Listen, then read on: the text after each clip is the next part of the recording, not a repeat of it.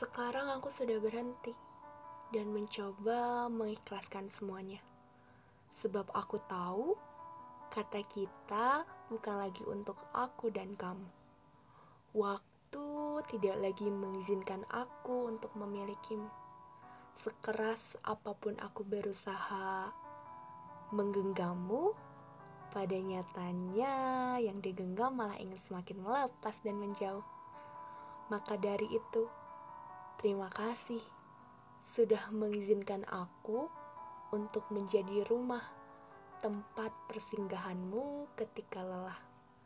Selamat berkelana Tuan, mencari tempat menetap bukan lagi mencari tempat persinggahan.